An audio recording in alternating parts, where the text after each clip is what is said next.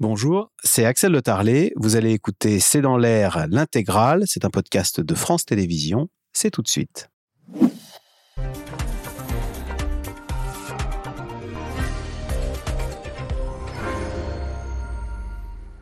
Bonsoir à toutes et à tous. Quatrième journée de mobilisation et toujours beaucoup de monde partout en France. Les Français qui continuent de soutenir le mouvement qui, pour l'instant, a pris soin de gêner au minimum les Français et les départs en vacances. Mais justement, après quatre journées massives, les huit principaux syndicats se disent prêts aujourd'hui à, je cite, mettre la France à l'arrêt le 7 mars, et ce dans tous les secteurs. À la RATP, on appelle à une grève reconductible. Question, va-t-on vers un durcissement euh, du mouvement et un blocage du pays? Quelle est la marge de manœuvre du gouvernement? C'est le sujet de cette émission de ce C'est dans l'air, intitulée ce soir retraite vers une France à l'arrêt. Pour répondre à vos questions, nous avons le plaisir d'accueillir Nathalie Saint-Cric. Vous êtes euh, éditorialiste politique à France Télévisions. Astrid De chef euh, du service politique au Huffington Post. Pascal euh, Perrineau, vous êtes politologue, professeur à Sciences Po. Votre livre Le populisme, c'est aux presses universitaires de France. Et Bernard Vivier, vous êtes directeur de l'Institut supérieur du travail, spécialiste du dialogue social. Merci de participer à cette émission en direct. Astrid De merci d'être sur ce plateau. Vous revenez de la manifestation. Qui avez-vous vu et quelle était l'ambiance? Euh, Je dirais que c'était une ambiance assez festive, assez familiale et on pouvait s'y attendre puisque c'était pour la, moi, pour la première fois depuis dix ans, j'avais vu ça, hein, un samedi organisé par des mmh. organisations syndicales. Donc c'est vrai que c'était un autre public que les travailleurs euh, euh, grévistes des mardis ou des jeudis. J'ai trouvé intéressant de noter à Paris, en tout cas là où j'étais, l'aspect sécuritaire qui était moins, j'allais dire, assez, assez discret. On ne sentait pas des gens qui ont peur d'aller manifester comme ça a pu être le cas hein, dans les précédentes années. Pas de gaz lacrymo, etc. Là, je ne sais pas si ça doit être encore en train de, se terminer, mais c'était plutôt euh, le retour des poussettes aussi. Euh, même sur les chars, il y avait des petites filles, beaucoup de femmes et des slogans. On en parlera euh, sans doute, des slogans pas que sur les retraites, beaucoup de militants aussi sur le climat, etc. Euh, je ne dirais pas que c'était une déferlante ni un raz-de-marée, j'ai pas pu compter les manifestants, mais il y avait du monde. Voilà, une manifestation, j'allais dire, assez classique, mais plus festive que celle qu'on a pu voir avant. Bernard, vous viviez, vous qui suivez les mouvements sociaux depuis des années, des décennies, cette journée aujourd'hui, comment la qualifieriez-vous? Comme une réussite, pour plusieurs raisons. Un, l'unité syndicale, euh, les huit organisations syndicales tiennent ensemble. On sait pourtant qu'il y a deux blocs syndicaux. Un bloc conduit par la CGT sur la contestation, la rupture et, même des actions revendicatives très dures, des blocages de raffineries ou, des, autres manifestations. Et puis un autre euh, bloc syndical, CFDT, conduit par la CFDT, qui lui est plus vers la concertation, mais une concertation qui est aujourd'hui bloquée. Et donc l'unité syndicale est là. Deuxièmement, nous avons euh, un nombre de manifestants qui est significatif. Euh, paisible, il n'y a pas de black blocs, y a, et, les organisations politiques sont un peu tenues à distance. C'est un peu une, zone poreuse entre syndicats et partis politiques, mais euh, il y a quand même une distinction, une différenciation entre mouvement syndical et mouvement politique. Et dernier point, euh, alors que cette manifestation s'achève, dès ce matin, les organisations syndicales ont dit on va faire une grande manifestation le, le 16 février puis le 7 mars. Et attention, il dit ceci, l'intersyndicale, s'il n'y avait pas d'ouverture de, du gouvernement, pourrait mettre la France à l'arrêt à partir du, 7 mars. Donc là, c'est un ah annoncé. Sera-t-il là ou pas On verra bien. Et oui, un durcissement annoncé, parce que Nathalie Saint-Cric, c'est vrai que c'est une journée réussie, mais pour quel résultat? C'est Laurent Berger, l'autre jour, sur France Info, qui s'est ému de ce que les Gilets jaunes, avec beaucoup moins de monde, euh, moins de 300 000, ils étaient, mais avec beaucoup plus de violence, avaient finalement obtenu plus euh, que ces journées qui rassemblent à chaque fois un million de, Français dans la rue. Je cite Laurent Berger. Quelles sont les perspectives d'un pays démocratique quand on fait comme si 1 300 000 personnes, ça n'existait pas et qu'on a en revanche répondu à des actions parfois très violentes? Alors ça, c'est effectivement une menace en disant qu'il fallait rendre hommage au sérieux et à la façon dont les manifestations étaient encadrées. Je serais un tout petit peu moins enthousiaste que mes camarades sur la mobilisation. Alors, ça tient, il y avait beaucoup de monde, mais ça n'est pas ce qu'a annoncé Jean-Luc Mélenchon ou même la CGT, c'est-à-dire la plus grande manif depuis 50 ans. les chiffres se maintiennent. Manifestement, et puis on aura ce soir, j'imagine, le combat entre les chiffres des organisations syndicales, celles du ministère de l'Intérieur.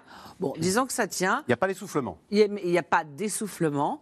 Et puis on ne peut pas comparer, comme avec la précédente, le, taux, le, nombre de personnes manifestantes et le taux de grévistes. On est samedi et que c'était un peu l'idée. Avec deux euh, choses quand même qu'il va falloir regarder. C'est un, les vacances scolaires. Alors il a une zone déjà en vacances une autre qui commence à être en vacances, et une espèce de gel qui va y avoir dans les jusqu'au 7 mars. C'est d'ailleurs ce qu'ont dit les syndicats. Alors, est-ce que ce gel va être l'occasion pour des gens de se dire ah. ça ne sert plus à rien, ou alors maintenant, de toute façon.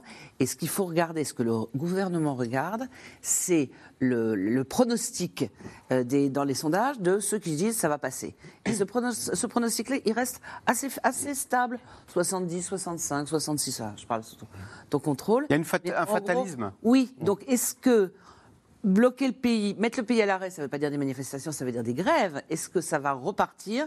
Ça, c'est quelque chose qui n'est absolument pas certain. Donc, je pense que les, périodes, les, jours qui viennent, et surtout, comment est-ce que les vacances vont non pas annihiler, mais atténuer, un peu ramollir le mouvement euh, parce que c'est loin le 7 mars, hein, c'est dans presque un mois. C'est loin le 7 mars, et puis surtout il y a l'Assemblée en parallèle. Et le texte devrait être adopté euh, fin, mars, enfin dans les derniers jours de mars. Donc il va y avoir une espèce de course contre la montre entre la rue et euh, le gouvernement. Donc, euh, c'est, euh, il y a quand même un peu d'inquiétude du côté des syndicats de savoir comment ça va embrayer. Alors justement, comment ça va embrayer? On voit bien que la CGT a envie de muscler un peu le jeu. Est-ce qu'un durcissement de l'action nuirait à la crédibilité du mouvement? Eh bien, il y a ce sondage qui a été fait ce matin dans Libération par Via Voice. 43% pensent qu'un blocage du péri nuirait à la crédibilité du mouvement, mais ils sont quasiment autant, 41% quasiment, à dire que ça renforcerait euh, la crédibilité du mouvement. Débrouillez-vous avec ce sondage, Pascal Perrineau. Donc, deux poids égaux pour l'instant. Mais au fond, on n'est pas passé à l'acte, à l'acte d'un blocage, d'un pays à l'arrêt. Ah. Et en général, un pays à l'arrêt, euh, ça crée des émois. Hein, parce qu'il y a des gens qui ont besoin de se déplacer euh, pour leur travail, euh, pour autre chose, et qui vont se retrouver bloqués. Et c'est là où le phénomène d'usure peut faire croître les 43% qui aujourd'hui disent euh, non, c'est vraiment pas notre scénario, vers des 50 et éventuellement des 60%. Et on sait dans tous les mouvements sociaux depuis des années, que ce que l'on a appelé la grève d'opinion, euh, c'est quelque chose d'important. Certes, le nombre de personnes qu'il y a dans la rue, c'est essentiel, mais euh, la grève d'opinion, c'est-à-dire le soutien par des gens qui ne se déplacent pas, qui ne vont pas dans la rue, le soutien du mouvement est quelque chose d'important. Il y a les premiers signes, faibles pour l'instant, euh, de léger étiolement.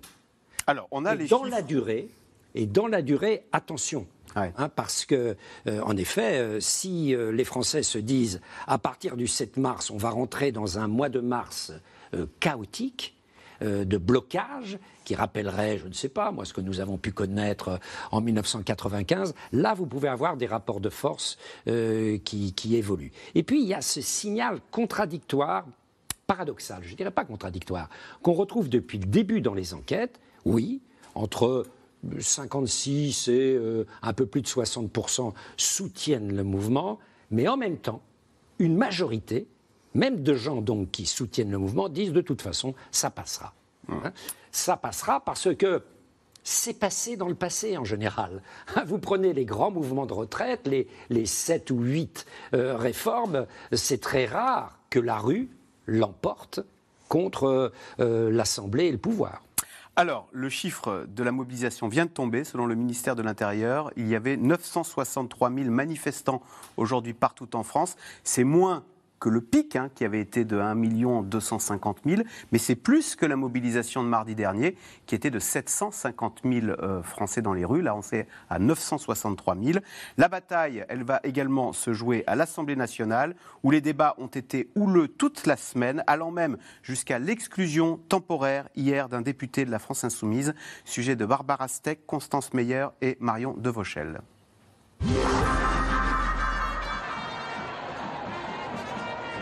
Ambiance très familiale dans les rues de la capitale. En ce début d'après-midi pour cette quatrième journée de mobilisation contre la réforme des retraites. La première, un week-end. Oui, là je suis venu avec les enfants euh, aujourd'hui. C'est un samedi, donc euh, bah, c'est pour euh, leur faire aussi prendre conscience Nous, on parle de 64 ans. Eux, je ne sais pas à quel âge ça va être. Donc, il faut qu'ils comprennent aussi pourquoi on est là, pourquoi on, fait, pourquoi on manifeste. Les grèves, c'est pas que la semaine. Enfin, c'est pas que du lundi au vendredi, mais c'est aussi une capacité de pouvoir se réapproprier ces autres jours-là, où les gens en fait sont beaucoup plus détendus, on sent. Pour certains, comme Mariana, c'est une première. Je travaille dans le privé et que c'est pas forcément euh, très bien vu, à mon avis, euh, de prendre un jour pour faire la grève. Et vraiment, c'est plus simple de ne pas perdre un jour de paye. En fait, c'est un peu les deux. Hein. Donc euh, voilà, c'est mieux le week-end. C'est une journée cruciale pour les syndicats qui espèrent une très forte mobilisation. Plus tôt dans la matinée, ils ont une fois de plus affiché leur unité et lancé un ultimatum. L'intersyndicale menace de mettre la France à l'arrêt le 7 mars si le projet n'est pas retiré. La balle est dans le camp du président de la République et du gouvernement euh, pour savoir si euh, il faut que le mouvement s'amplifie, se durcisse, comme vous dites, ou si euh, ils prennent en compte les mobilisations actuelles et qu'ils retrouvent la raison. Puisqu'ils n'écoutent pas simplement les expressions dans la rue euh, des, manifestants, eh bien, on prendra d'autres moyens de, montrer, et toujours en ayant, euh, et ça c'est un ligne rouge absolue pour la CFDT, de respecter les biens et les personnes, mais de montrer qu'on peut bloquer l'économie s'ils si, euh, n'arrivent pas à comprendre qu'il faut bouger. Le bras de fer se tend et s'installe dans la durée. Alors que dans la nuit de jeudi à vendredi, Emmanuel Macron avait appelé les syndicats à ne pas bloquer le pays. Je sais pouvoir compter sur l'esprit de responsabilité de leurs organisateurs pour que la contestation et euh, les désaccords puissent s'exprimer, mais dans le, calme, le respect des biens et des personnes, et avec une volonté de ne pas bloquer euh, la vie du reste du pays. Un appel à la responsabilité qu'Emmanuel Macron aurait aussi pu lancer aux députés. Depuis le début de la semaine et l'arrivée du texte sur les retraites, le climat est explosif des engagements présidentiels. Mes chers collègues, on n'est pas dans un amphi, on n'est pas dans une manif, on est dans l'hémicycle de l'Assemblée nationale. Et un tweet a littéralement enflammé le Palais Bourbon. Jeudi, le député de la France insoumise Thomas Porte s'affiche avec un large sourire, écharpe tricolore en bandoulière, le pied posé sur un ballon à l'effigie d'Olivier Dussopt. Dans l'hémicycle, le débat devient impossible et le ministre ne retient pas sa colère face aux insoumis. Les nerfs lâchent. Monsieur Tavel, qu'est-ce que vous voulez? Vous voulez quoi? Vous voulez recommencer? Vous voulez ma tête comme votre collègue? C'est ça que vous voulez? Vous voulez continuer dans la violence? Vous voulez continuer dans la stigmatisation? Vous aussi, vous voulez poser avec ma tête coupée? La présidente de l'Assemblée et la majorité demandent des excuses, mais l'intéressé ne se ravise pas, imperturbable. Je retirerai mon tweet le jour où vous retirerez cette réforme qui va sacrifier des milliers de gens. Voilà Les suspensions de séance s'enchaînent. Le bureau de l'Assemblée nationale est convoqué. Thomas Porte est finalement exclu pour 15 jours. La sanction la plus lourde. La France insoumise condamne cette décision et dénonce une manipulation pour affaiblir son camp. Je rappelle qu'au terme de l'article 60... Ce qu'ils viennent de faire, ensemble, c'est avec une sanction complètement disproportionnée de retirer une voix contre la réforme des retraites à 64 ans.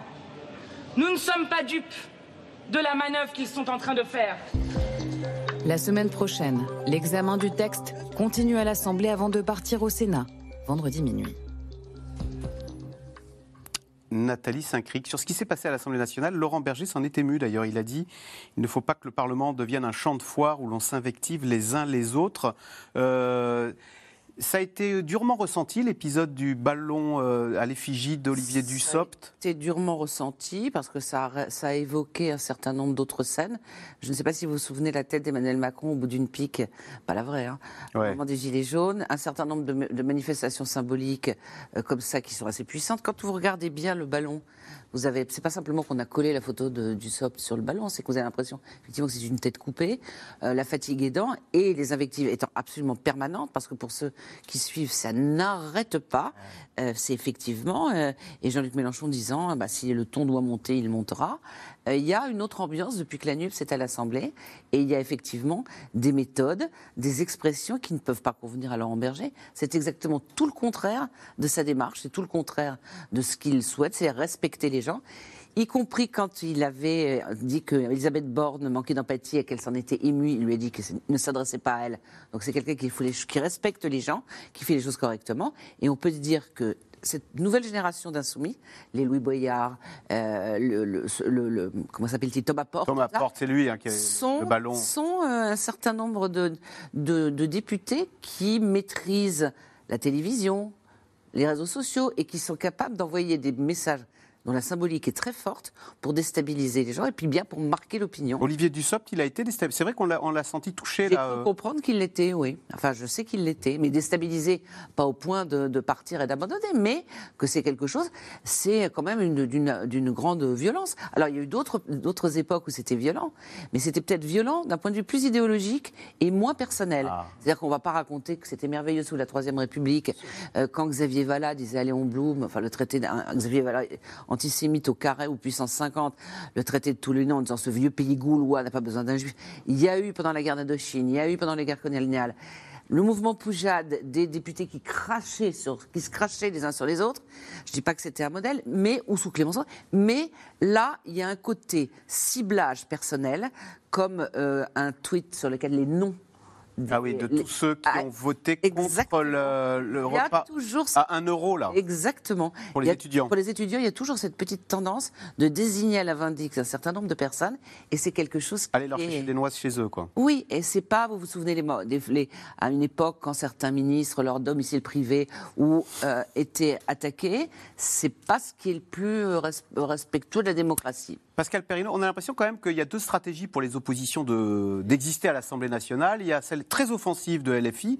Alors d'ailleurs, certains disent au fond la violence, c'est peut-être mieux qu'elle soit dans l'hémicycle que dans la rue, comme du temps des Gilets jaunes, où, vous l'avez rappelé, il y avait euh, la tête de Macron euh, à une pique d'un crochet euh, sur les ronds-points. Et puis il y a la stratégie beaucoup plus en retrait du RN, à tel point d'ailleurs qu'on peut s'interroger sur le fait que le RN apparaisse comme audible dans cette bataille. Quel est votre regard là-dessus? Les stratégies sont extrêmement différentes, même si la condamnation euh, de la réforme euh, est la même. hein. Mais euh, il n'en tire pas du tout les mêmes conséquences. Il faut bien euh, reconnaître que ce qui se passe à l'Assemblée offre un très triste spectacle. On parle sans arrêt de la crise de la démocratie, mais ce sont ces députés-là qui nourrissent la crise de la démocratie. Euh, le Parlement, c'est un lieu de débat, de débat parfois vif. Ça n'est pas un lieu de négation de l'adversaire considéré comme un ennemi. Quand on se dit ta gueule, Voilà. entendre ta, gueule, casse-toi. Enfin, c'est pas. Il y a une dégradation des mœurs démocratiques dont n'ont pas conscience, peut-être, je l'espère, euh, ces jeunes députés de, de LFI. Euh, c'est véritablement une forme de brutalisation euh, des mœurs et pas du tout de civilisation démocratique des mœurs. hein. Et ça se voit dans les tenues même les tenues vestimentaires, dans euh, la tenue linguistique, euh, dans, euh, en effet, la dénonciation sur les réseaux sociaux ad hominem de tel ou tel individu. Enfin, je veux dire, tout ça est extrêmement inquiétant. Et en plus de ça, la force, la violence des attitudes ne remplace absolument pas la force des arguments, parce que derrière tout ça, la force des arguments, on la cherche toujours. Hein. Ça serait très bien si, en effet, les députés de LFI euh, présentaient euh, véritablement en détail quelle est leur conception euh, d'une bonne réforme des retraites, etc. Mais là, on a un jeu qui est un jeu de négation du débat démocratique. Et quelque part, le groupe RN, lui, joue tout à fait autre chose. Il joue beaucoup plus à long terme. Il sait que pour rompre le fameux plafond de verre qui existe un petit peu encore, euh, il faut acquérir l'image d'un- d'une force de gouvernement. Et on voit très bien euh, que Marine Le Pen, en imposant d'abord le silence, une certaine tenue euh, à ses troupes, est en train de progresser doucement mais régulièrement sur le thème euh, en effet, de la respectabilité. Et ce parti, qui est considéré encore par les Français avant tout comme un parti d'opposition, eh dans ce débat, devient peu à peu un parti de gouvernement qui sait dire non, mais qui dit non, j'allais dire, dans les mœurs, dans le cadre de mœurs démocratiques. Et très souvent, les opposants du RN disent, bah oui, mais ils ne sont pas euh, insérés dans le jeu de la culture démocratique. Vous voyez que tout ça porte à conséquence, et on verra dans quelques mois, ou dans les prochaines échéances électorales, le fruit de tout cela. Astrid de Villene, c'est une inquiétude, ça, pour Emmanuel Macron, que de voir le Rassemblement national. On sait qu'il tracte beaucoup hein, sur les marchés qu'on- au sujet de cette réforme des retraites, euh, euh, s'imposer comme euh, la l'opposition la plus crédible euh, et peut-être euh, à, Emmanuel Macron? En tout cas, son, entourage, ses conseillers répètent en effet qu'il n'a qu'une peur, qu'il n'a pas envie que, après lui, ce soit le Rassemblement national qui l'emporte. Mais ce qui est sûr, c'est que dans les opposants actuels, il y en a une, et Marine Le Pen, qui est en train de vraiment viser d'obtenir un jour une majorité, pendant que les autres sont en train de, à mon avis, s'affaisser dans le poids électoral. Parce que cette photo, je crois que tout le monde peut voir qu'elle est violente. La façon dont il se comporte à l'Assemblée, c'est très, très rejeté dans l'opinion publique. Donc, moi, j'ai du mal même à comprendre la stratégie. Mais après, c'est vrai que si on parle euh, voilà, de ces députés, Léaumont, etc., ces députés LFI, Boyard, euh, ils euh, par exemple, se revendique de Robespierre, se revendique de la Révolution française, euh, voilà, la, plus, la frange la plus dure. Euh, ils sont, pour moi, parfois, ce sont des activistes, en fait, presque. Vous voyez, ils utilisent les réseaux sociaux et ils font. Euh, c'est- D'ailleurs, c'est Marine Tondelier qui l'avait dit on en fera une ZAD de cette Assemblée Ah ouais. nationale. Donc, Mmh. on y est, en un sens. Ouais. Et c'est ça qui surprend aussi. Après, moi, une fois qu'on a dit ça, je trouve quand même que, par exemple, j'avais beaucoup suivi les, les débats sur le mariage pour tous. Il y avait quand même deux députés qui ont failli en venir aux mains. C'est régulier aussi que ce soit un chaudron très, très violent. Ce qui est vrai, c'est que là, moi, les députés un peu expérimentés me disent, là, ça atteint un niveau sonore, un niveau d'ambiance qui devient euh, presque intenable et presque Et comme les si appariteurs sont quelquefois obligés de venir. Les appariteurs, essayer- ce sont ceux qui font régner la, la Bah, police. euh, Normalement, c'est- ils sont là pour apporter des messages. Ah. Ils ne sont pas là pour aller séparer des gens. Pour pas séparer des les casques gens. bleus, vous voyez. Ouais. Comme si on était un peu dans une cocotte minute, en fait, à l'image du pays. C'est-à-dire, on ne sait pas très bien quand est-ce que ça va craquer. Et, et là, ça devient. euh, Quelqu'un me disait, c'est une ambiance stade de foot, euh, pas forcément dans ce que ça va être plus sympathique. Vous voyez, hein, quelque chose de très. euh, très- pas violent, mais enfin, si, si, je ne sais pas comment vous dire, un truc de. Qui n'ont pas, qui n'arrivent presque même eux à pas, à pas bien décrire parce qu'ils n'ont, ils ne l'ont pas vu. Et ça dit quelque chose du débat qui, qui devient très tendu. Donc c'est vrai que dans la période, on ne sait pas, je trouve, euh, qui va gagner. On ne sait pas de quel côté la pièce va, va, va tomber, j'ai envie de dire, entre le gouvernement qui a l'air de vouloir quand même avancer et qui avance en un sens, et une opposition qui est quand même là et qui peut, à tout moment, quand même, quelque chose peut s'enf- s'enflammer, on a la sensation. Je crois beaucoup au symbole. Je me souviens de la dernière réforme des retraites 2019-2020. Les petits rats de l'opéra qui font cette chorégraphie. Alors là, on est autre, c'est autre chose. Hein, c'est pas le ballon, euh, la tête coupée. Cette chorégraphie sublime devant l'opéra Garnier à Paris. Eh ben, ça avait aussi été un moment euh, clé de rassemblement du pays. Donc, faut, faut tout scruter. Après qu'un tweet, pardon, mais je trouve qu'un tweet euh, fasse 4 heures de débat à l'Assemblée, je trouve que ça devient aussi un peu Le, ridicule. le tweet de, de Mais les tweets Thomas tel. Enfin, je veux dire, il faut aussi prendre du recul sur les réseaux sociaux, peut-être se plonger dans les amendements. Là, je trouve que bon, euh, on donne aussi, ils donnent tous collectivement une importance à- à- à- aux réseaux sociaux qui devient un petit peu Ah oui, d'accord. exagérée. Un, peu moins sur les réseaux sociaux, y compris à l'Assemblée plus sur le nationale. fond, oui, et sur le fond.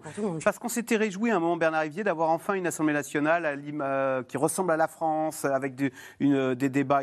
Enfin, je veux dire, est-ce que la violence ne soit plus dans la rue, mais est-ce qu'elle soit peut-être dans l'hémicycle?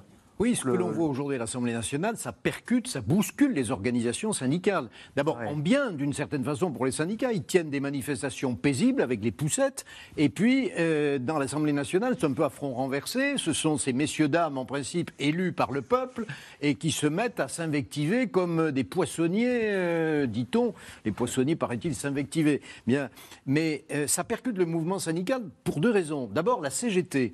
Parce que la CGT est traversée par des tendances, des fédérations qui sont proches, pour certaines, de ces pratiques-là. hein. Euh, la CGT Travail, Emploi, Formation a soutenu euh, le, le- le- le député euh, qui avait... Thomas Porte Thomas Porte, oui.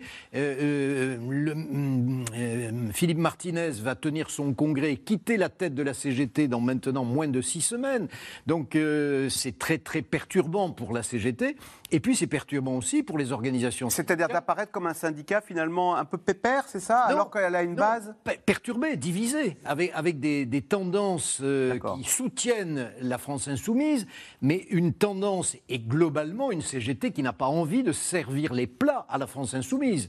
Et, et Philippe Martinez, tout particulièrement, veut être le représentant des travailleurs, des salariés, des fonctionnaires, et ne pas laisser cet avantage, ce privilège à, à Jean-Luc Mélenchon. Et puis, côté euh, CFDT, CFTC, UNSA, CFECGC, Force ouvrière, eh bien, des méthodes qui ne sont pas dans la- dans l'ADN de ces organisations. Nous avons un syndicalisme en France qui, lentement mais sûrement, évolue d'un syndicalisme de grève, de contestation, de barricade, de blocage d'usines, à un syndicalisme de revendication, pas de contestation, de négociation et de construction sociale. Les déclarations l'indiquent bien. C'est vrai que, alors Astrid de Vilaine, comment analyser euh, cette harmonie presque. Euh, C'est ce matin euh, le Libération qui parlait de lutte de miel Mmh. entre Philippe Martinez et Laurent Berger. Et écoutez ce que dit euh, Laurent Berger de Philippe Martinez. Il dit c'est simple avec Philippe. D'abord, il l'appelle par son prénom. Aucun d'entre nous ne joue un truc perso. On est tous les deux en fin de course. Est-ce que c'est l'une des clés d'ailleurs de cette unité syndicale? C'est qu'ils s'entendent bien ces deux-là. Bah, c'est nouveau en tout cas, parce qu'en effet, ils ont quand même été diamétralement opposés pendant des années. Donc là, ce qui est sûr, c'est que c'est ça qui fait la force en fait du mouvement. Les, les huit organisations et ces deux têtes de pont.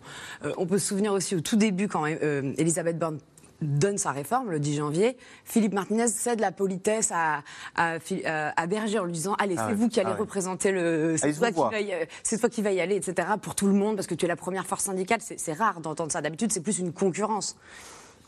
Oui, c'est bien joué de la part de Philippe Martinez, parce que ça obligeait Laurent Berger, CFDT, à, à jouer au dur, à l'intransigeant, devant tout le monde. Il y a intérêt, bien sûr. Voilà. Hein, Mais, mais, mais il est vrai que Laurent Berger s'est ancré dans cette attitude et qu'ils ils conduisent tous les deux l'ensemble du mouvement Mais cette syndical. unité syndicale, alors question téléspectateurs, annoncer une grève reconductible dans un peu moins d'un mois, les syndicats ne devraient-ils pas être plus offensifs? Cette unité syndicale survivrait-elle à une, euh, pas une radicalisation, mais un durcissement euh, des actions de la CGT, Bernard Vivier? C'est pas évident. Dans le reportage précédent, on a entendu Laurent Berger dire on prendra d'autres moyens, a-t-il dit, pour bloquer l'économie. Un de ses collègues, euh, Cyril Chabagnier, le président de la CFTC, dit ceci nous saurons trouver des actions plus fortes qui conviennent à tous. Une fois qu'on a dit ça, lesquelles? Bloquer l'économie sans bloquer les raffineries, sans bloquer les moyens de transport, euh, c'est quoi? Euh, c'est très difficile.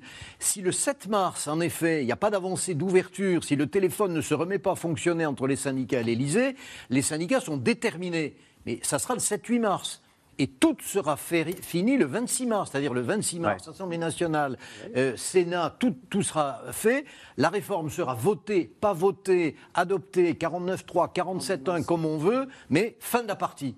Euh, Nathalie Sacré, comment dans l'exécutif euh, on, joue le pourrissement, on fait le dos rond? Alors, en attendant, tous les deux perdent des plumes. Hein. 7 points de moins pour, pour euh, euh, Emmanuel Macron, 26% de bonnes opinions, et 7 points de moins pour Elisabeth Borne, 23% de bonnes opinions. Sondage via Voice pour Libération. De toute façon, Emmanuel Macron ne se représentant pas, euh, je, Ça lui est dire, un peu plus indolore.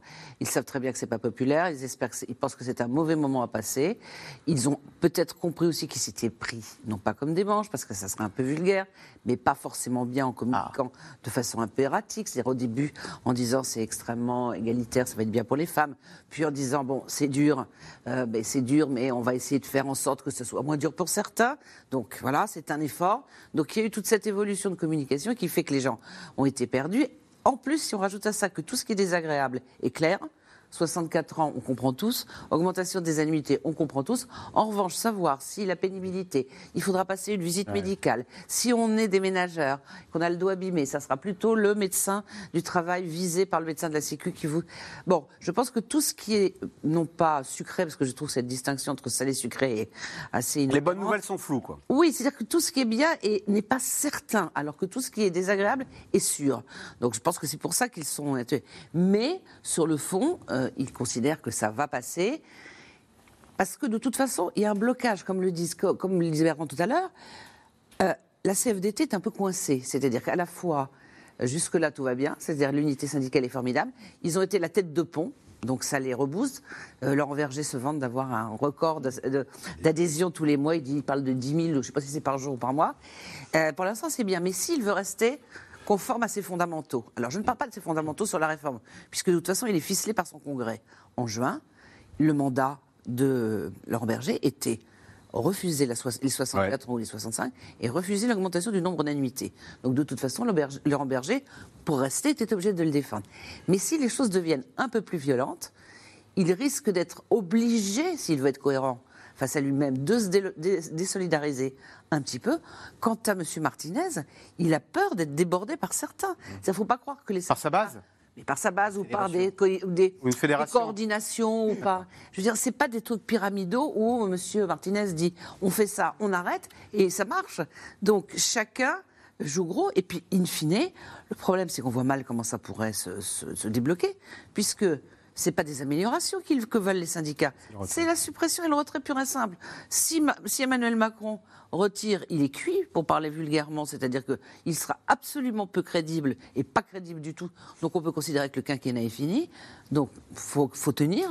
Et de l'autre côté, ils ne peuvent pas accepter que même si on rajoute deux, trois choses, ils ne sont pas d'accord. Donc c'est une situation euh, qui effectivement peut se dé- dénouer par l'usure.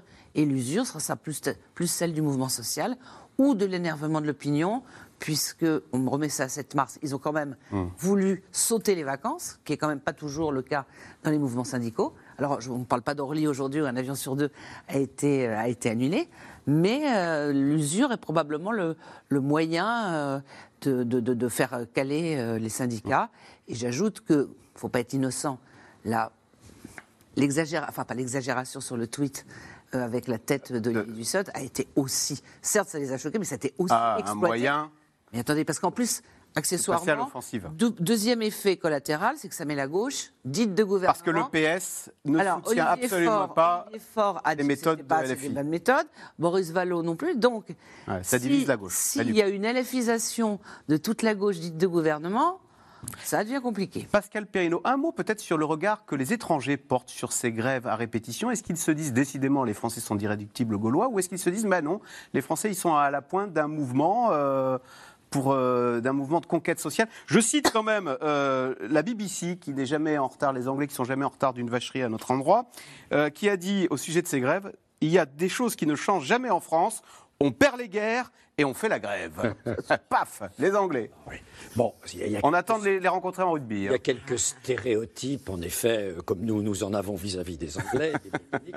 Euh, et les Britanniques euh, fournissent beaucoup, en particulier dans une certaine presse populaire, beaucoup de stéréotypes. Ah, c'est la BBC. Euh, hein. BBC, oui.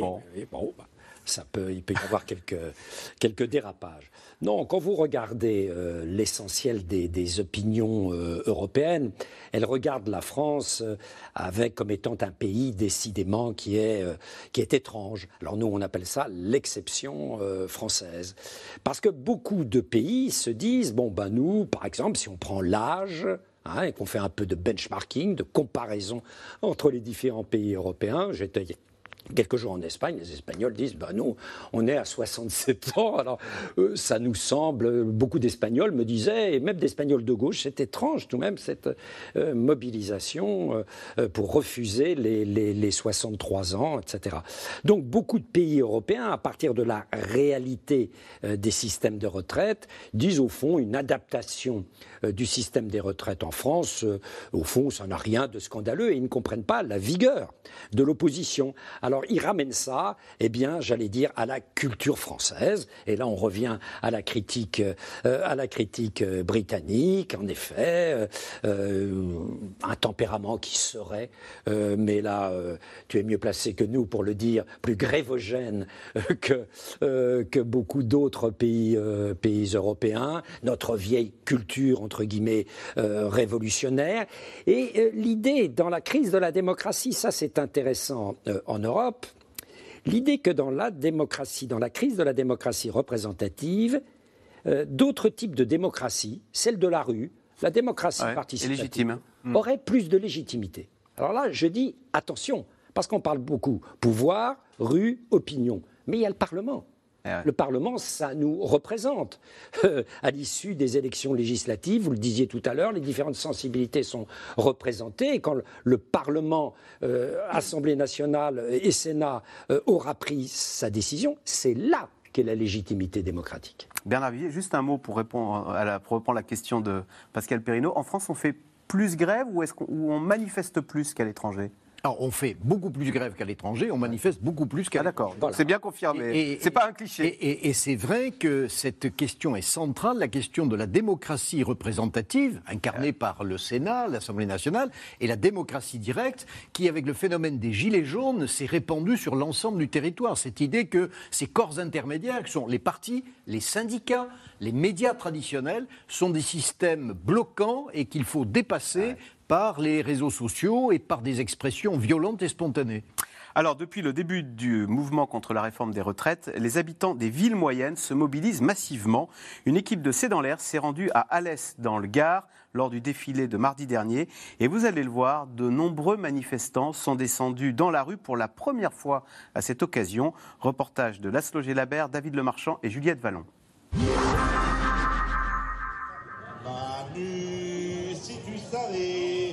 Ce jour-là, à Alès, une profession peu habituée aux manifestations, celle des fonctionnaires territoriaux. Qui c'est qui nous porte le drapeau J'ai une tendinite. Ouais. La pénibilité au travail, vous avez un exemple. Didier, 53 ans. Ouais, mais je vais le porter alors. Est policier municipal depuis 30 ans.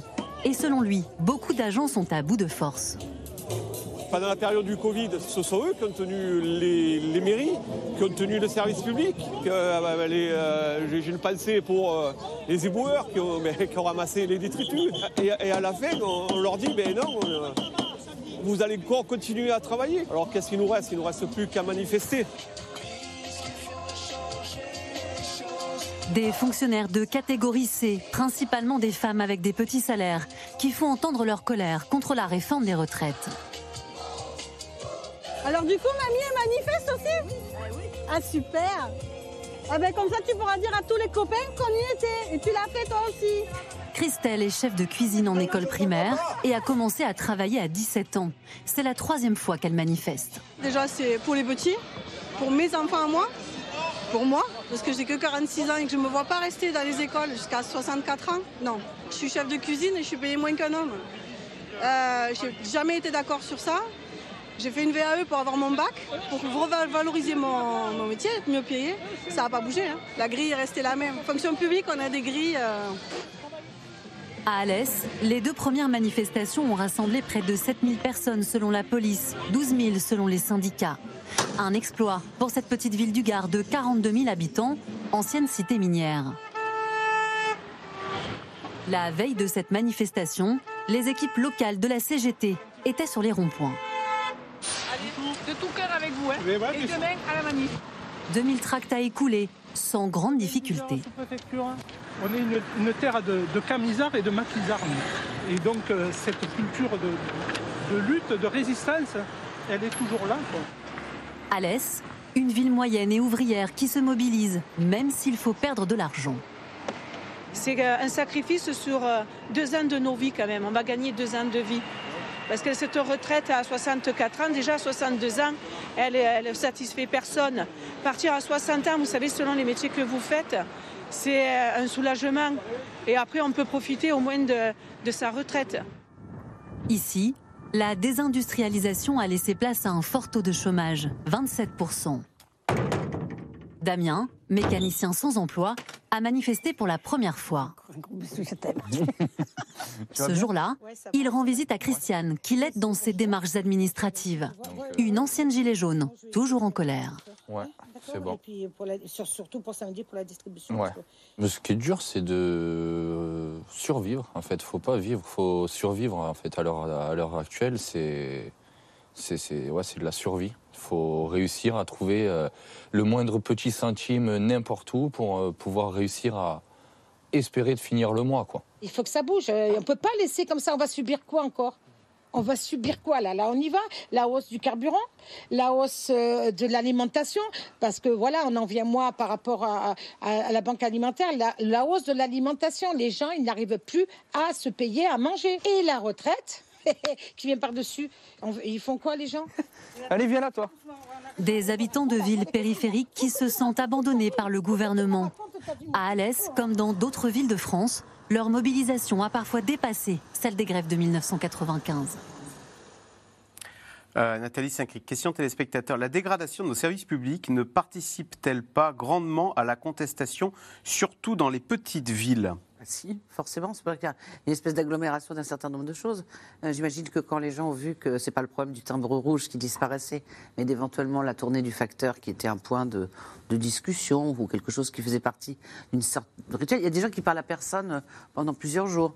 Euh, L'idée que quand vous voulez changer votre billet de train ou vous voulez l'acheter, vous ne pouvez plus l'a- l'acheter avec un humain qui vous explique ce que vous faites, que tout est, je veux dire, c'est- on, on dirait presque un sketch. C'est-à-dire se débrouiller dans la vie, ça doit être, on doit, soit on est geek, soit on a des- un jeune autour de Ah soi, et encore un jeune compétent. Donc je pense que euh, la peur que les gares routières euh, ferment, que les trains, qu'il y ait une espèce de, de- de côté angoissant d'être hors du monde, mais là je vous fais une analyse un peu de tout ce qui a été fait sur la France périphérique, c'est l'idée qu'on est dépassé, qu'on est dépassé, qu'on vous laisse tomber et qu'on ne sait pas comment euh, s- lutter contre ça. Et on entend sans je rajoute les déserts médicaux, toutes les choses qui est, on doit attendre trois mois ou six mois pour avoir un ophtalmo, ou on doit prendre euh, sa voiture si on en a une. Donc c'est assez logique qu'il y ait un sentiment, et c'est ça qui a excité le gouvernement. C'est pas tant la grosse manif euh, Ouais, parisienne, c'est la typologie d'Ouai, Morlaix, un certain nombre de- d'endroits, et pas, disent-ils, même au gouvernement, pas les manifestants habituels. C'est comme ce que disait à tout à l'heure, c'est-à-dire que c'était pas ceux qui vont systématiquement dans la rue, c'est pas des professionnels de la manifestation, c'était des gens euh, norm- normaux. Des gens qui effectivement e- exprimaient juste, et c'est ça, même si l'histoire des retraites s'arrange, enfin s'arrange, Ouais. du côté du gouvernement, si ça passe, c'est que cette espèce de colère-là, qui peut s'exprimer à tout moment, restera latente, dans le meilleur des cas, et explosera à un moment donné, dans le pire des cas. Pascal Perrineau, c'est vrai que quand on demande aux Français quelles sont les principales préoccupations, en un, c'est pas du tout les retraites, pouvoir d'achat, 70%, la santé, vous parliez des hôpitaux, arrive en deux, et les retraites n'arrivent qu'en trois. Tout à fait, parce que au fond, les, mouvements sociaux, c'est parfois l'expression en effet de fracture sociale, euh, euh, de, de fracture politique, euh, la gauche et la droite. Là, de plus en plus, les conflits contemporains expriment davantage des fractures territoriales. Hein, c'est des territoires, en effet, qui ont un sentiment d'abandon et qui cumulent toute une série de problèmes. Et le problème, on, l'écoutait là dans ce reportage sur Alès, qui en plus de ça est tout de même une petite ville de, de grande tradition ouvrière dans lequel euh, le communisme, jadis protestataire, euh, était extrêmement présent. Mais c'est valable dans bien d'autres euh, petites villes ou villes, ou villes moyennes. Et on parle de quoi? Ben, On parle de chômage, Hmm On parle de petits salaires. On parle d'inégalité euh, homme-femme pour des femmes très souvent euh, qui sont euh, euh, en, difficulté vis-à-vis de la garde des enfants, etc. On parle de l'inflation, c'est-à-dire on parle de tout à fait autre chose que les retraites. Les retraites, même à la limite, sont périphériques. Je suis sûr pour ce jeune chômeur que l'on voyait à l'écran, la retraite n'est pas sa préoccupation immédiate. Et cela entretient, depuis le mouvement des Gilets jaunes, même s'il y a eu des signes annonciateurs avant le mouvement des Gilets jaunes, hein, souvenons-nous des bonnets rouges euh, en Bretagne, euh, là, ah, depuis le mouvement des Gilets jaunes, il y a une espèce, en effet, de euh, protestation latente qui de temps en temps dort et de temps en temps sort du lit de la protestation pour passer à l'acte et parfois à l'acte violent. Parce que à ce moment-là, ça n'est pas une protestation qui est encadrée par des syndicats. Pour l'instant, c'est le cas. hein. Mais quand ça n'est plus encadré par des syndicats, ça peut devenir redoutable. Et on l'a vu. En effet, euh, à un moment, au milieu de la crise des Gilets jaunes, le pouvoir, le pouvoir présidentiel a tremblé sur ses fonds baptismaux. Donc, en effet, euh, il a été terrorisé, le président de la République, euh, à cette époque, et on comprend qu'il ait une inquiétude euh, aujourd'hui vis-à-vis de ce type de mouvement. Où ça va venir Autour de quelles de revendications, etc. Astrid de Vienne, qu'est-ce que ça dit de l'état des Français, le fait que ces manifestations, elles sont très fortes dans ce qu'on appelle les villes moyennes On a entendu cette dame dans le reportage dire qu'est-ce qu'on, qu'est-ce va, euh, on va subir quoi encore? Comme si les Français aspiraient à mieux vivre et que, bah, justement, il y a un ressentiment à cet endroit. Je pense qu'il ne faut pas oublier dans la, la période aussi qu'on vient de vivre, c'est-à-dire le Covid. Ouais. Euh, je crois que le, le Covid a remis aussi, pour beaucoup de gens, le travail à une autre place. C'était déjà en cours dans la société, mais cette réforme des retraites, en fait, c'est comme si c'était pas que les retraites qui étaient en cause. C'était toute une philosophie de vie. Euh, D'ailleurs, c'est un texte budgétaire qui est présenté à l'Assemblée nationale, alors qu'il aurait sans doute fallu que ce soit un texte autour du travail. Et, et- et d'ailleurs, le gouvernement le regrette un petit peu à, à demi-mot, en disant on aurait peut-être dû parler des- de la semaine des quatre jours, du télétravail de la redynamisation de ces petites villes qui ont tellement de talents, tellement de choses, tellement de logements qui pourraient être habités par des gens qui, eux, sont dans des tout petits logements dans des grandes métropoles et qui n'en peuvent plus eux-mêmes euh, de faire deux heures de transport euh, par jour. Donc, on voit bien que moi, je trouve que la, la révolte, le soulèvement, en tout cas la visibilité aujourd'hui des, des villes moyennes, elle dit autre chose. Elle dit que c'est peut-être vers ça qu'il va falloir aller. Et d'ailleurs, après le Covid, beaucoup de gens ont décidé de quitter Paris, quitter les grandes villes. Euh, beaucoup de gens aussi ont pris plus de réflexes d'aller euh, s'aérer. On, on a, on, a- on s'est dit, mais pourquoi en fait on n'a pas d'extérieur? C'était le, le- le grand, le grand truc des Parisiens au moment du Covid. Donc, euh, il y a aussi peut-être beaucoup de gens, on a vu par exemple à Paris, 120 000 personnes en moins à Paris là récemment. Peut-être qu'ils sont aussi là, ces gens-là, peut-être qu'ils vont aussi repeupler. On voit des néo-ruraux. Donc il y a toute, à mon avis, une, for- une forme de transformation très très profonde du pays qui se joue peut-être en filigrane derrière la réforme des retraites. C'est une, une manifestation contre l'organisation du travail telle qu'elle est aujourd'hui. D'ailleurs, Gabriel Attal euh, a sorti de son chapeau l'idée d'expérimenter la semaine des quatre jours, comme si c'était une réponse euh, au mécontentement sur la réforme des retraites. Oui, c'est pas le moment pour l'instant, parce que pour l'instant, on est centré sur la réforme des retraites. Mais bien évidemment, cette réforme des retraites nous ouvre à quantité d'autres sujets. D'abord, les sujets directement liés, la pénibilité, l'emploi des seniors, le travail des femmes, euh, les carrières longues, mais aussi euh, le regard sur le travail lui-même. Les assises du travail que la CFDT avait lancées est un peu pour l'instant à, à l'arrêt de ce fait.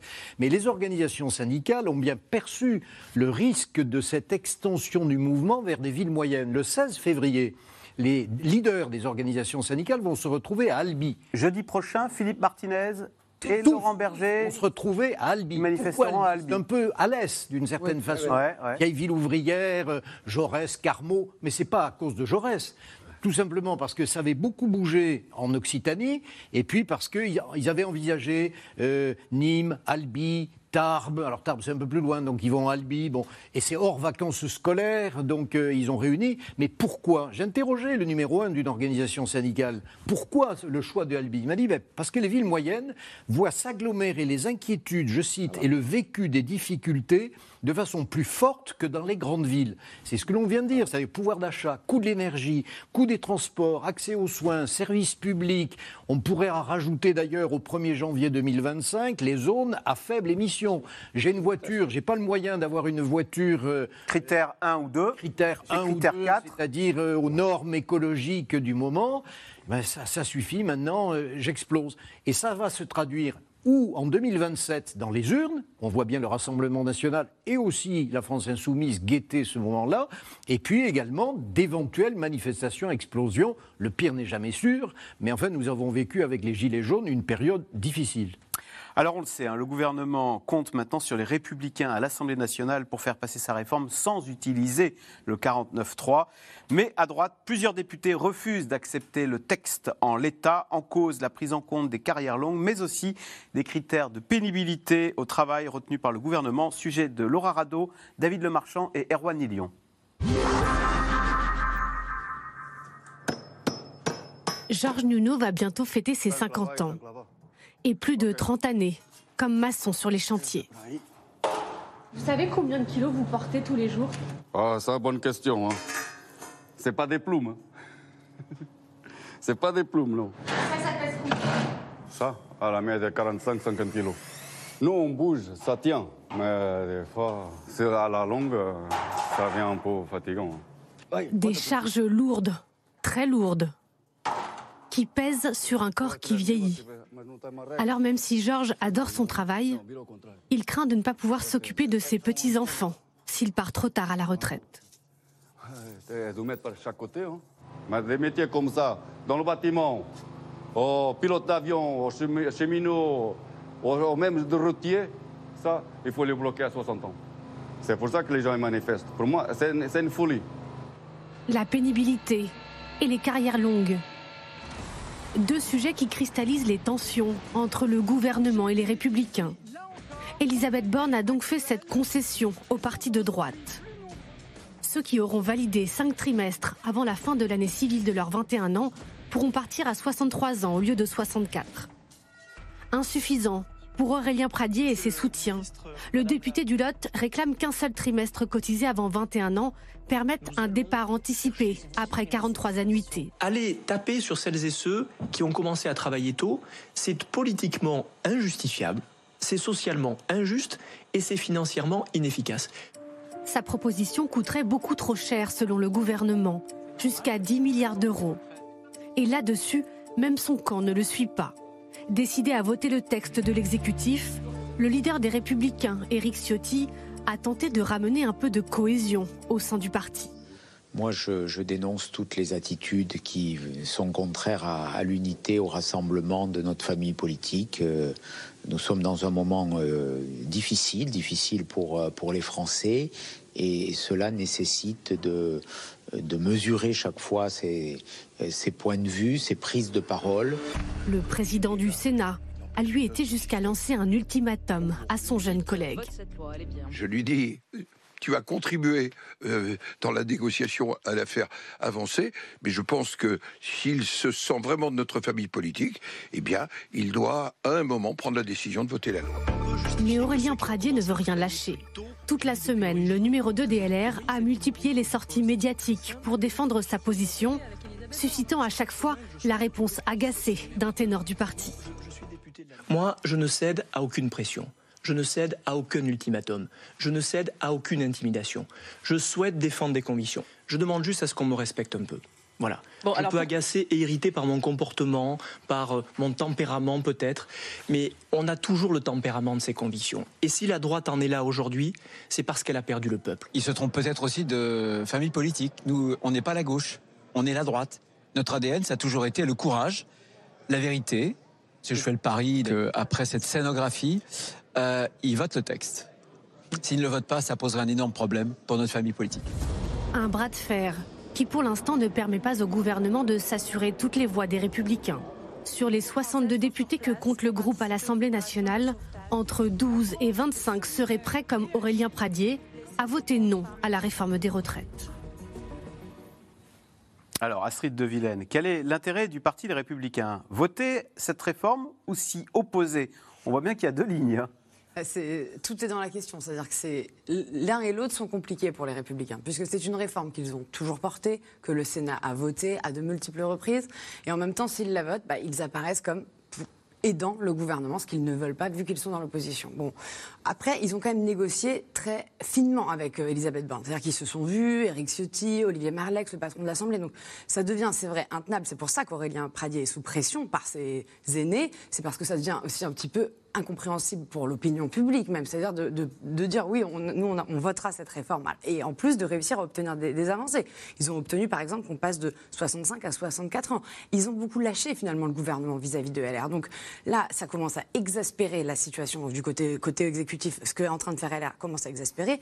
Et au sein de LR, ça donne quand même une image pour un petit parti. Il faut quand même rappeler le score de Valérie Pécresse, 4% à la présidentielle. Donc petit parti pivot dans cette réforme, enfin, dans quel état va-t-il ressortir? Certains disent en coulisses, nous, Aurélien Pradier, on va s'en débarrasser. Donc, euh, il faut Ah, il agace, Aurélien Pradier? Ah, c'est plus que ça. Je veux dire, il est, c'est le. Question naïve. Vous savez, on l'appelle le frondeur désormais. Et Ah en général, les frondeurs, ça finit pas très bien si on s'en réfère à, à François Hollande. Donc là, en effet, ils réussissent à être au centre du jeu. Les LR, c'était pas gagné. Euh, Pour un petit parti, c'est déjà pas mal. voilà, ils ont 62 députés, il y en a donc une vingtaine à peu près de frondeurs, entre guillemets. Mais alors certains aussi font le pari que ça va peut-être fonctionner. Si ça se trouve, à la fin, peut-être est-ce que le gouvernement va encore lâcher quelque chose? Euh, Est-ce que finalement ils vont pas tous voter euh, par cohérence? Ça, faudra voir. Mais en tout cas, ça crée la tension euh, dans les deux sens du terme. Alors, Nathalie Saint-Cric, est-ce qu'il joue une carte personnelle, Aurélien Pradier, ou est-ce que non? Il est élu du Lot, Cahors, 170 000 habitants, typique ces petites villes dont on a parlé, où la population est viscéralement, on le voit, opposée à cette réforme des retraites. Je ne le soupçonne pas de jouer uniquement une carte personnelle, mais on ne peut pas imaginer qu'il ne la joue- pas, surtout que cette génération a comme modèle un Emmanuel Macron qui s'est toujours permis de dire ce qu'il voulait et d'être éventuellement en rupture par rapport à son propre parti et pour lequel le côté disruptif était quelque chose qui pouvait payer. Qui connaissait Aurélien Pradier il y a deux mois? Tout le monde. Pour avancer en politique, il faut être disruptif Il maintenant. faut être disruptif. En, tout cas, c'est un- une espèce de nouveau modèle. C'est-à-dire l'idée que quelqu'un même qui part, qu'on ne connaît pas, tout d'un coup euh, apparaît. Il a une seconde, sa, seconde ou sa deuxième idée est qu'il faut effectivement rapatrier des gens qui votent Marine Le Pen ou qui votent Rassemblement National. Et pour les rapatrier, il faut incarner cette fameuse droite sociale euh, qui a été incarnée en des temps euh, divers par un Philippe Seguin ou d'autres personnes. Et c'est ça, cette carte-là qu'il joue. Après, ils ont réussi tous quand même un, un tour de force, comme le disait Astrid, c'est de faire penser qu'en fait, les gens qui étaient les plus à gauche entre Renaissance, Macron et les LR, c'était LR. Parce qu'ils disent que les 1200 euros bruts, c'est eux, que c'est eux qui ont réussi à obtenir 64, qu'en gros, tous les progrès de gauche sont des progrès faits par LR. Mais alors électoralement, ça Alors, c'est. électoralement, je pense que la, euh, comment dire, la, la conformité et la logique par rapport à leur prise de position passée l'emportera probablement. D'accord. On verra si Aurélien Pradier tient jusqu'au bout. Éric Ciotti considère que tout ça, ça va faire un peu de bruit et qu'au finish, il va plutôt rentrer un peu dans le rang. Et puis, vous savez, la vie est longue. hein. La vie est longue et il est jeune. Donc, on peut considérer, sauf s'il se fait. Mais je ne pense pas qu'il soit trop dans une logique de le mettre dehors. Euh, qu'il aura marqué un point et qu'il aura incarné une ligne, lui en s'exprimant, quand d'autres, comme Laurent Wauquiez, euh, pensent des choses mais ne le disent pas. Donc, Ah, Laurent Wauquiez, on ne l'entend pas, oui. on l'entend pas. On sait qu'il est fort Alors mais on le met. Parce que Il se dit qu'il y a des coups à prendre, alors. Eh ben, il joue la prudence. Il joue la prudence. Alors que Aurélien Pradier, vu son âge et tout, a intérêt à marquer l'opinion, à faire un coup, et à faire un coup en plus qui, peut être, qui est forcément populaire puisqu'il défend Cahors, les villes moyennes et un certain nombre de choses. Probablement qu'il le pense. Donc euh, je pense que c'est euh, euh, tout. Alors après, quand on verra la fin du film, c'est avec un groupe de 62, il en faut euh, il en faut 40 pour soutenir le texte.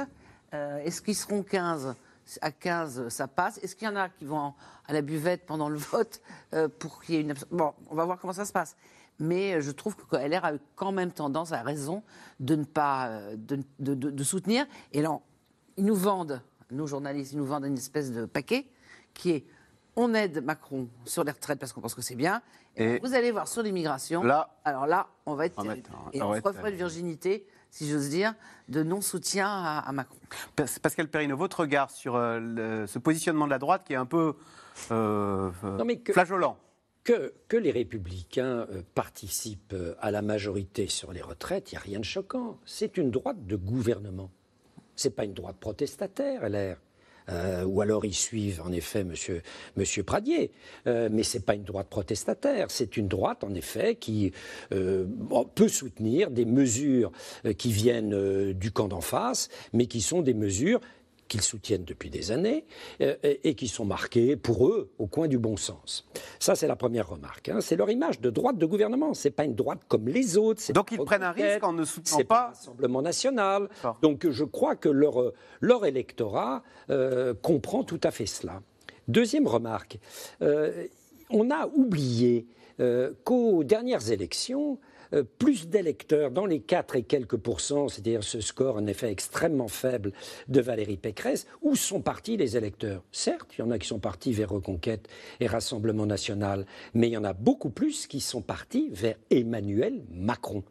Et il s'agit aussi de reconquérir, s'ils veulent revenir, redevenir un grand parti, ces électeurs droito-macronistes. Voilà. hein. Et là, il y, a une, véritable concurrence. Et voter euh, cette réforme des retraites, ça doit parler aussi à ces anciens électeurs de droite euh, qui ont rejoint le président de la République lors de la dernière élection, euh, élection présidentielle.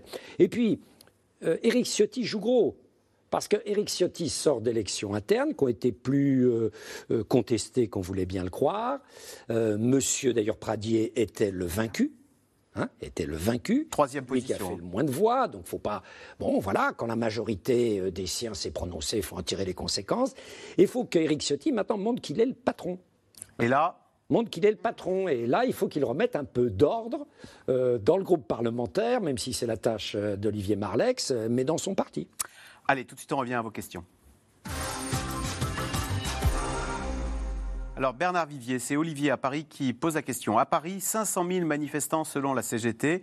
La manifestation est donc à succès. Quelle est la prochaine étape? Alors la prochaine étape, c'est le 16 février, donc jeudi prochain, il y a une manifestation. Mais est-ce que la prochaine étape, le...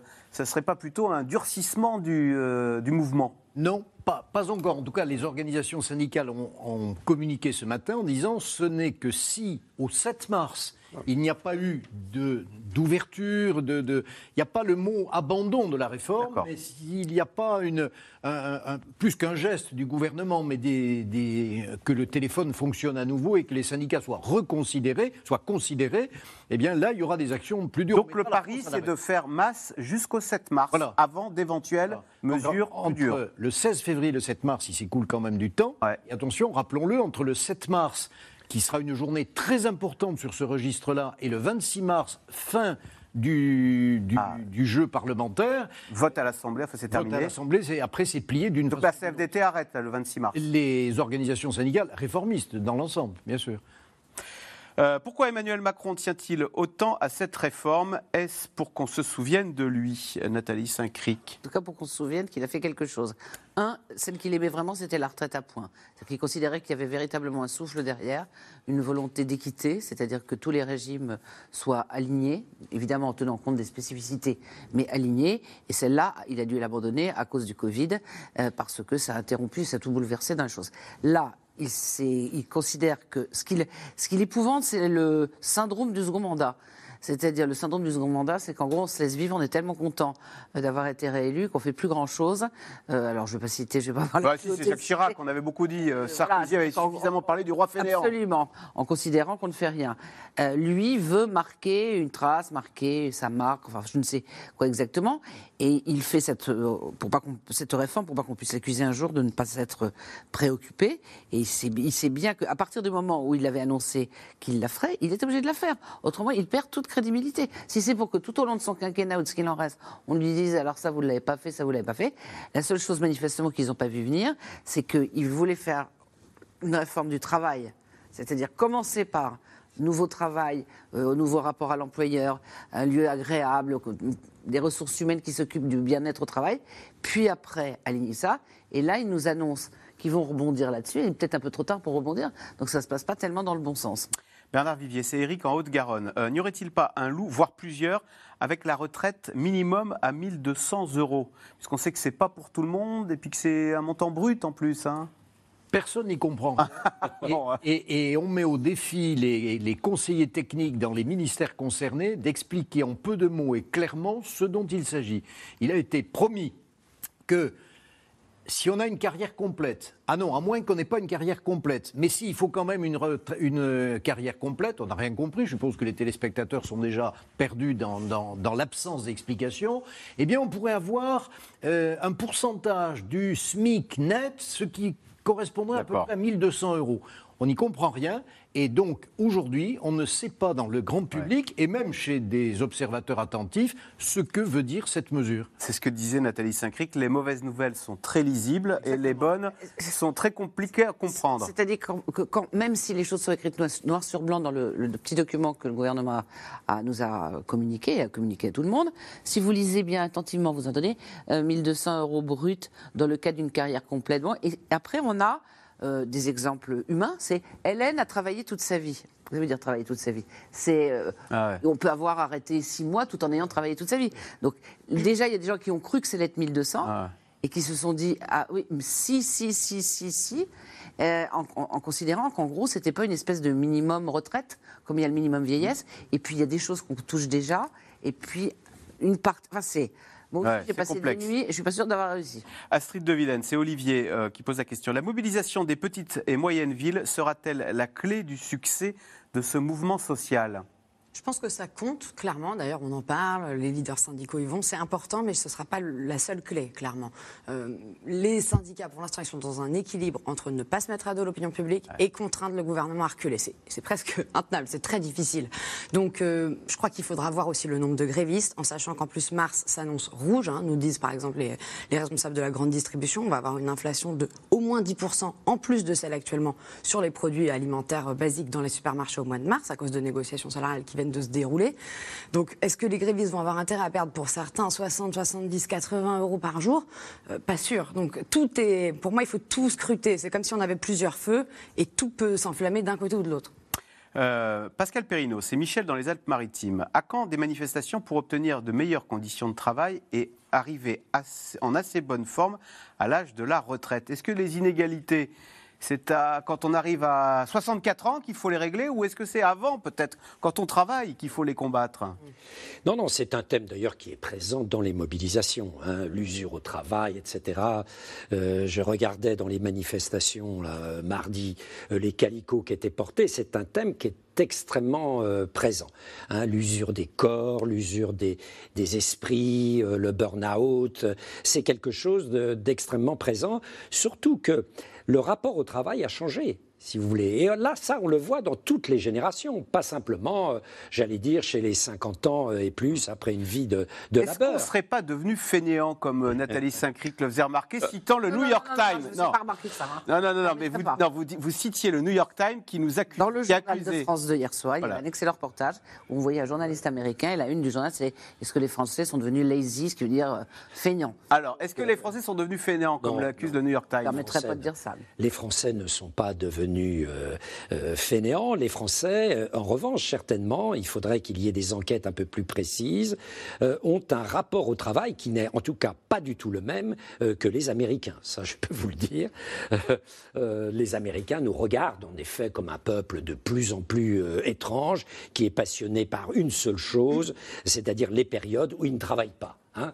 Euh, bon, il y a énormément de, stéréotypes, euh, d'excès, euh, mais il faut reconnaître que la population active américaine est une population, oui, qui travaille. Quand vous prenez les vacances des Américains, là, vous vous apercevez en effet que, voilà, quand ils ont deux semaines de vacances, en effet, ils sont très, par exemple, extrêmement, extrêmement contents. Donc on comprend que les, dans la presse américaine, ça soit extrêmement vif. Mais je crois qu'on n'a pas parlé de ça. ça mais c'est un choix de Mitterrand, hein. la réforme Mitterrand qui baisse la, la retraite à 60 ans, si vous euh, dans un contexte où, en effet, on a étonné un peu euh, le monde entier. Avec le ministère du Temps libre. Avec le ministère du Temps libre. Comme une invention euh, tout ça a, créé, j'allais dire, un, changement de paradigme dans la population française. Et on le voit quand on écoute les manifestants. Il y a cette nostalgie du temps mitterrandien et de la réforme Mauroy de 82 sur les 60 ans. Le temps du progrès et des conquêtes sociales. Merci beaucoup d'avoir participé à cette émission. Bon week-end sur France 5. Lundi, Caroline Pour un nouveau C'est dans l'air. À lundi.